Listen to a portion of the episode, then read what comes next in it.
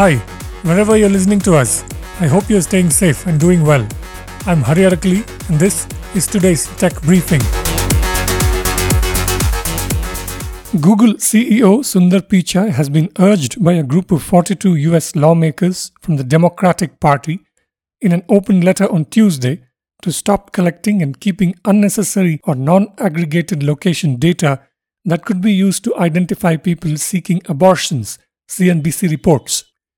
The letter comes ahead of the anticipated reversal of a US Supreme Court decision in a case widely known in the US as Roe v.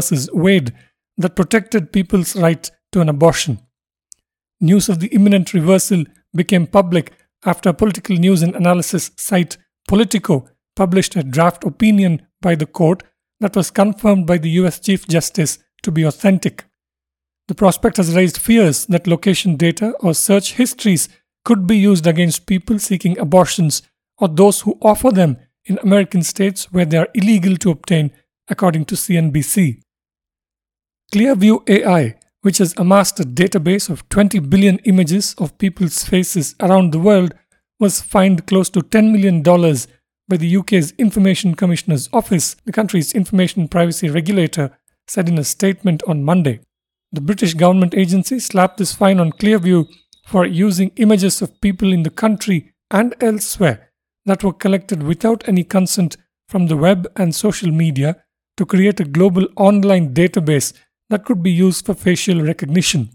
The ICO also issued an enforcement notice ordering the company to stop obtaining and using personal data of UK residents that is publicly available on the internet and to delete the data of UK residents from its systems.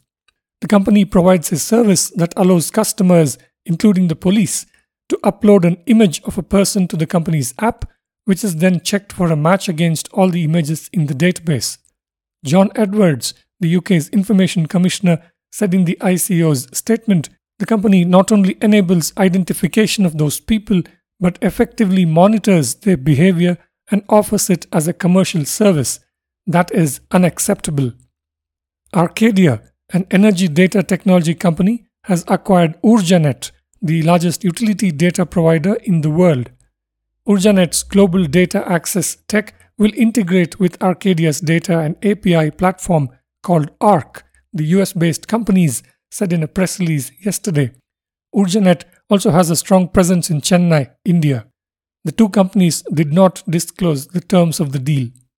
Urjanet significantly expands ARC's data coverage in the US to more than 95% of residential and commercial accounts and globally across more than 9,500 utilities, including electric, gas, water, and waste, in 52 countries. Arcadia and Urjanet expect to support a wide range of use cases, including energy optimization, renewable energy, payments, and carbon accounting. Today, less than 1 in 10 companies use software to accurately manage their environmental, social, and governance or ESG reporting, relying instead on manual processes and estimates, according to the press release. The ARC platform provides companies with actual building level meter data through easy to use APIs.